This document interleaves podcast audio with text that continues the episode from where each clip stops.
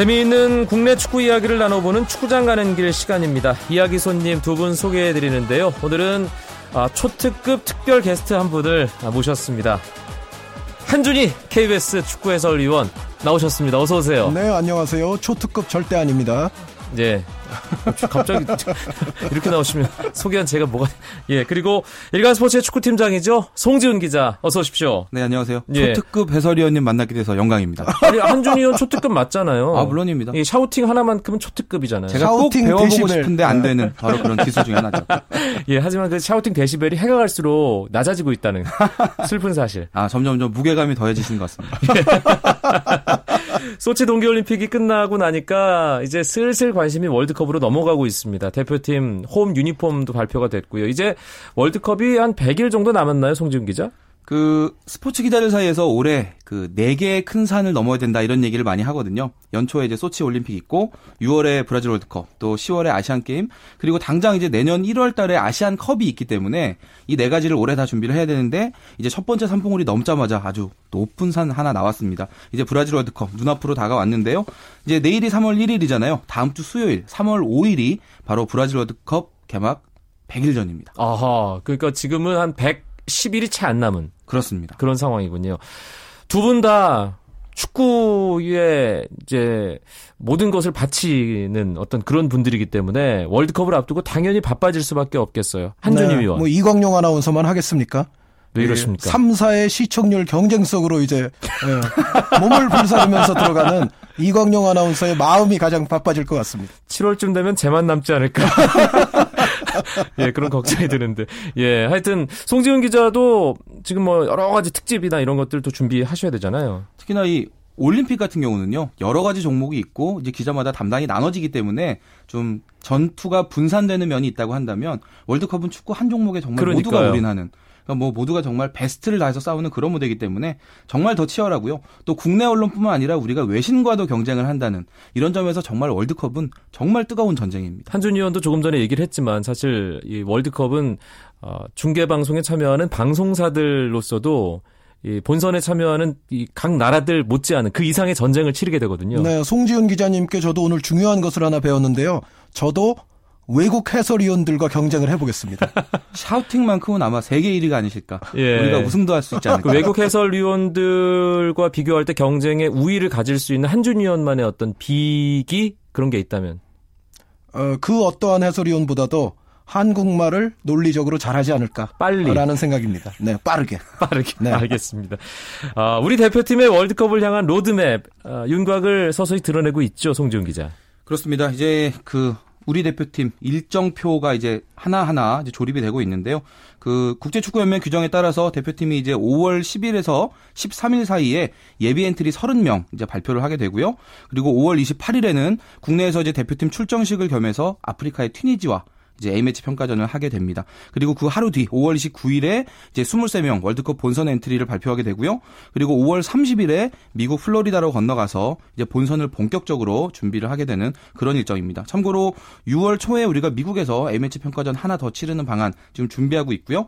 그 대표팀의 그 어떤 베이스 캠프가 되는 이구아수에는 6월 12일쯤에 들어가는 것으로 그렇게 준비를 하고 있습니다. 네, 브라질 월드컵이 개막하는 날짜가 현재 시간 기준으로 13일이지만 우리가 첫 경기를 러시아와 치르는 날짜가 18일이기 때문에 그렇습니다. 12일에 들어가도 한 일주일 정도의 시간은 있다 이렇게 생각하시면 될 것 같고요.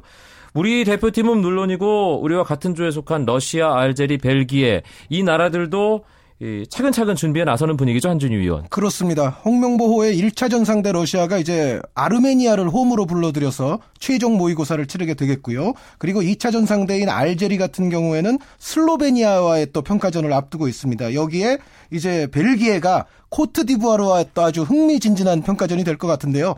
이 경기는 아마 이광용 아나운서가 중계를 하는 것으로 제가 알고 있는데 네. 벨기에 크로, 어, 코트디부아르전 또 주목해 주시면 좋을 것 같습니다. 벨기에와 코트디부아르 사실 어, 상당히 세계 축구계 내로라는 강팀들이기 때문에 재미있는 경기가 예상이 되고요. 네, 그런데 이제 앞서 말씀드렸던 러시아, 알제리 그리고 벨기에까지도 다 마찬가지인데 이번에 소집된 이 3국의 명단을 보면 정말 그야말로 월드컵에 그대로 출전할 최강의 선수들로 라인업이 꾸려졌다고 해도 과언이 아니에요. 그래서 네. 우리 우리뿐만 아니라 러시아, 알제리, 벨기에도 이번에 벌어지는 A매치 주간에서는 정말 월드컵을 향한 최강의 모습이 예, 드러날 것 같습니다. 3월 초에 A매치 주간 어, 지금 한준희 위원이 러시아와 알제리, 벨기에가 어떤 팀들을 상대하느냐 말씀을 해 줬습니다. 우리나라는 그리스로 넘어가서 3월 6일 한국 시간 새벽 2시에 원정 경기를 치르게 되죠, 송지훈 기자. 그렇습니다. 이제 우리가 실험해야 될 부분도 분명히 많습니다. 그 지금 뭐 앞에 그 한준희 의원께서 이번 3월에 이제 각각 최정의 멤버들로 가동을 한다고 말씀하셨는데 그 이유가 다 똑같습니다. 5월 달까지는 그 다음 A매치가 없기 때문에 이 3월 A매치에서 최정의 멤버로 가동을 해보고 여기서 드러나는 문제점들을 이제 5월 달에 보완을 해서 마지막으로 월드컵 본선에 나가야 되는 그런 상황이거든요. 우리나라도 마찬가지입니다. 지금 공격 쪽에서 박주영 선수 중심하는 그런 공격 전술 과연 통할 것인지 실험을 해봐야 되겠고 또 수비에서는 아직은 주전이 확정되지 않아 있는 이 측면 수비들 지금 치열하게 경쟁을 하고 있는데 어느 선수가 과연 좀 송것처럼 튀어나올지 이 부분에 대한 그런 점검도 필요한 상황이고요. 저는 개인적으로 이 미드필드진 기성용 선수의 미드필더 짝꿍을 누가 맡게 될지 이 부분도 3월에 결정이 돼야 된다 이렇게 생각됩니다. 일단은 어, 원정 경기로 치러지기 때문에 해외파는 현지로 바로 합류할 것 같고요.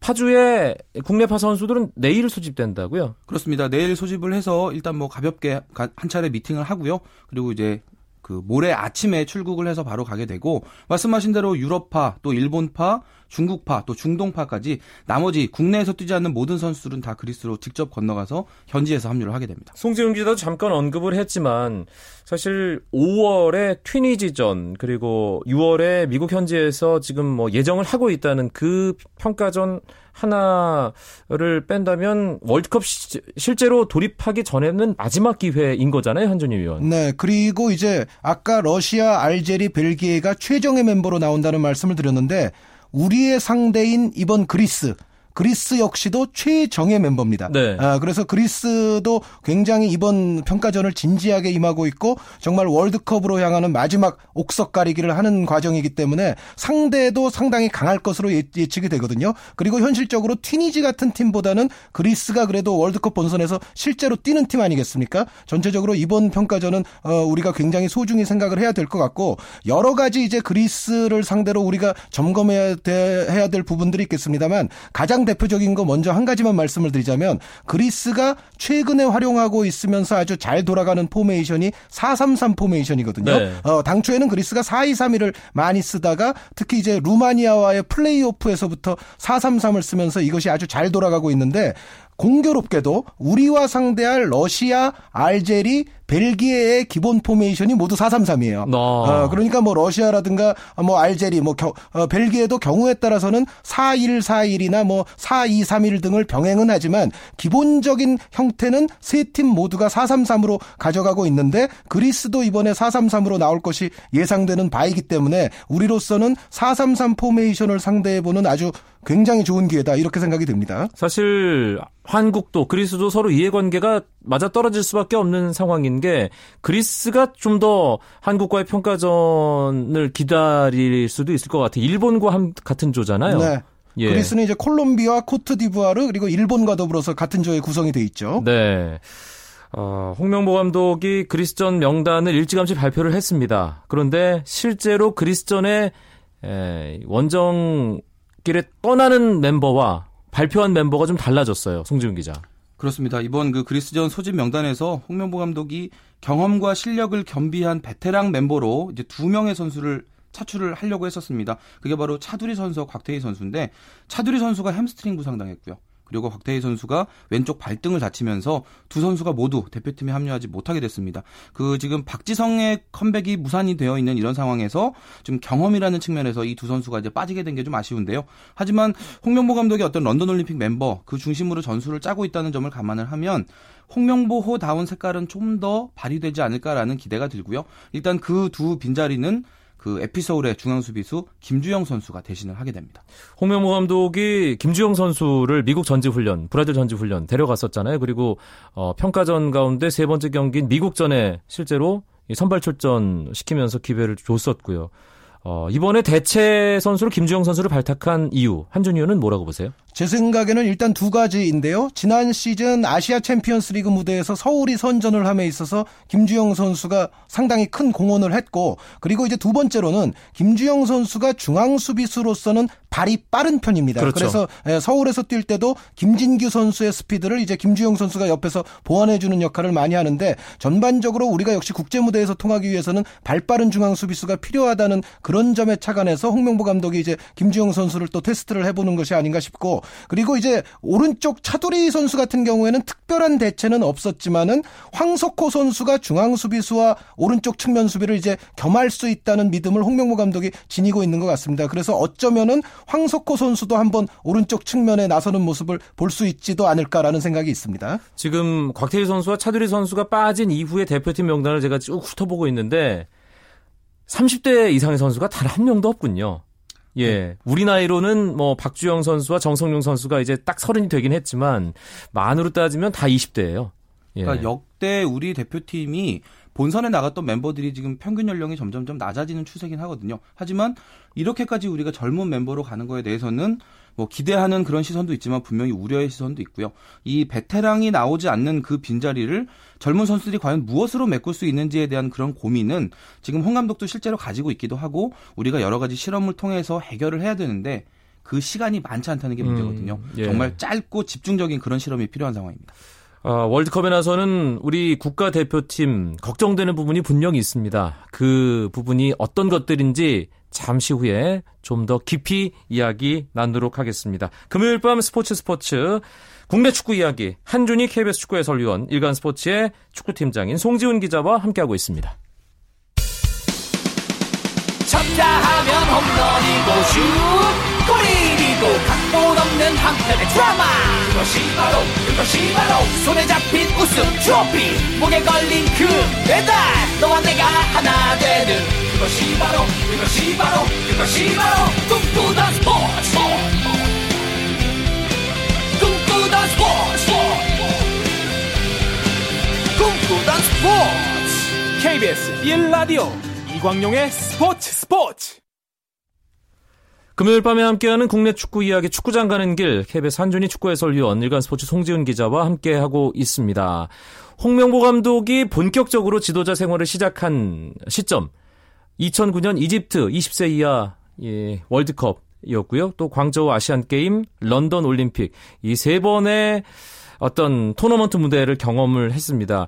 그 대회들에서 가장 두드러졌던 것은 강력한 수비 조직력이었잖아요. 네, 전반적으로 홍명보 감독이 특히 이제 그 청소년 선수권에서 어떤 포메이션 변화를 보면 처음에는 4-2-3-1 포진을 활용하지 않았어요. 그러다가 약간의 수비 불안을 느끼면서 4-2-3-1을 자신이 가장 애호하는 포메이션으로 정착시킨 이후부터는 그 대회에서의 성적도 좋았고 그리고 그 이후에 다른 대회를 치를 적에도 계속해서 4-2-3-1 포메이션을 가동을 했거든요. 전반적으로 홍명보 감독의 축구를 설명하자면 역시 견고한 수비 조직력, 강력한 전방 압박 속에서 뭔가 효율적인 공격으로 이제 상대를 무너뜨리고자 하는 그러한 모습이 홍명보 감독 지도자 커리어에서 이제 꾸준히 나타나고 있습니다. 네, 그것을 바탕으로 하는 것은 좋은데 골 결정력이 조금 부족한 것이 아니냐, 득점력이 떨어진다 이런 평가가 있었습니다만 최근 들어서는 수비에서도 뭔가 불안한 구석이 있다는 지적이 나오고 있어요, 송지훈 기자.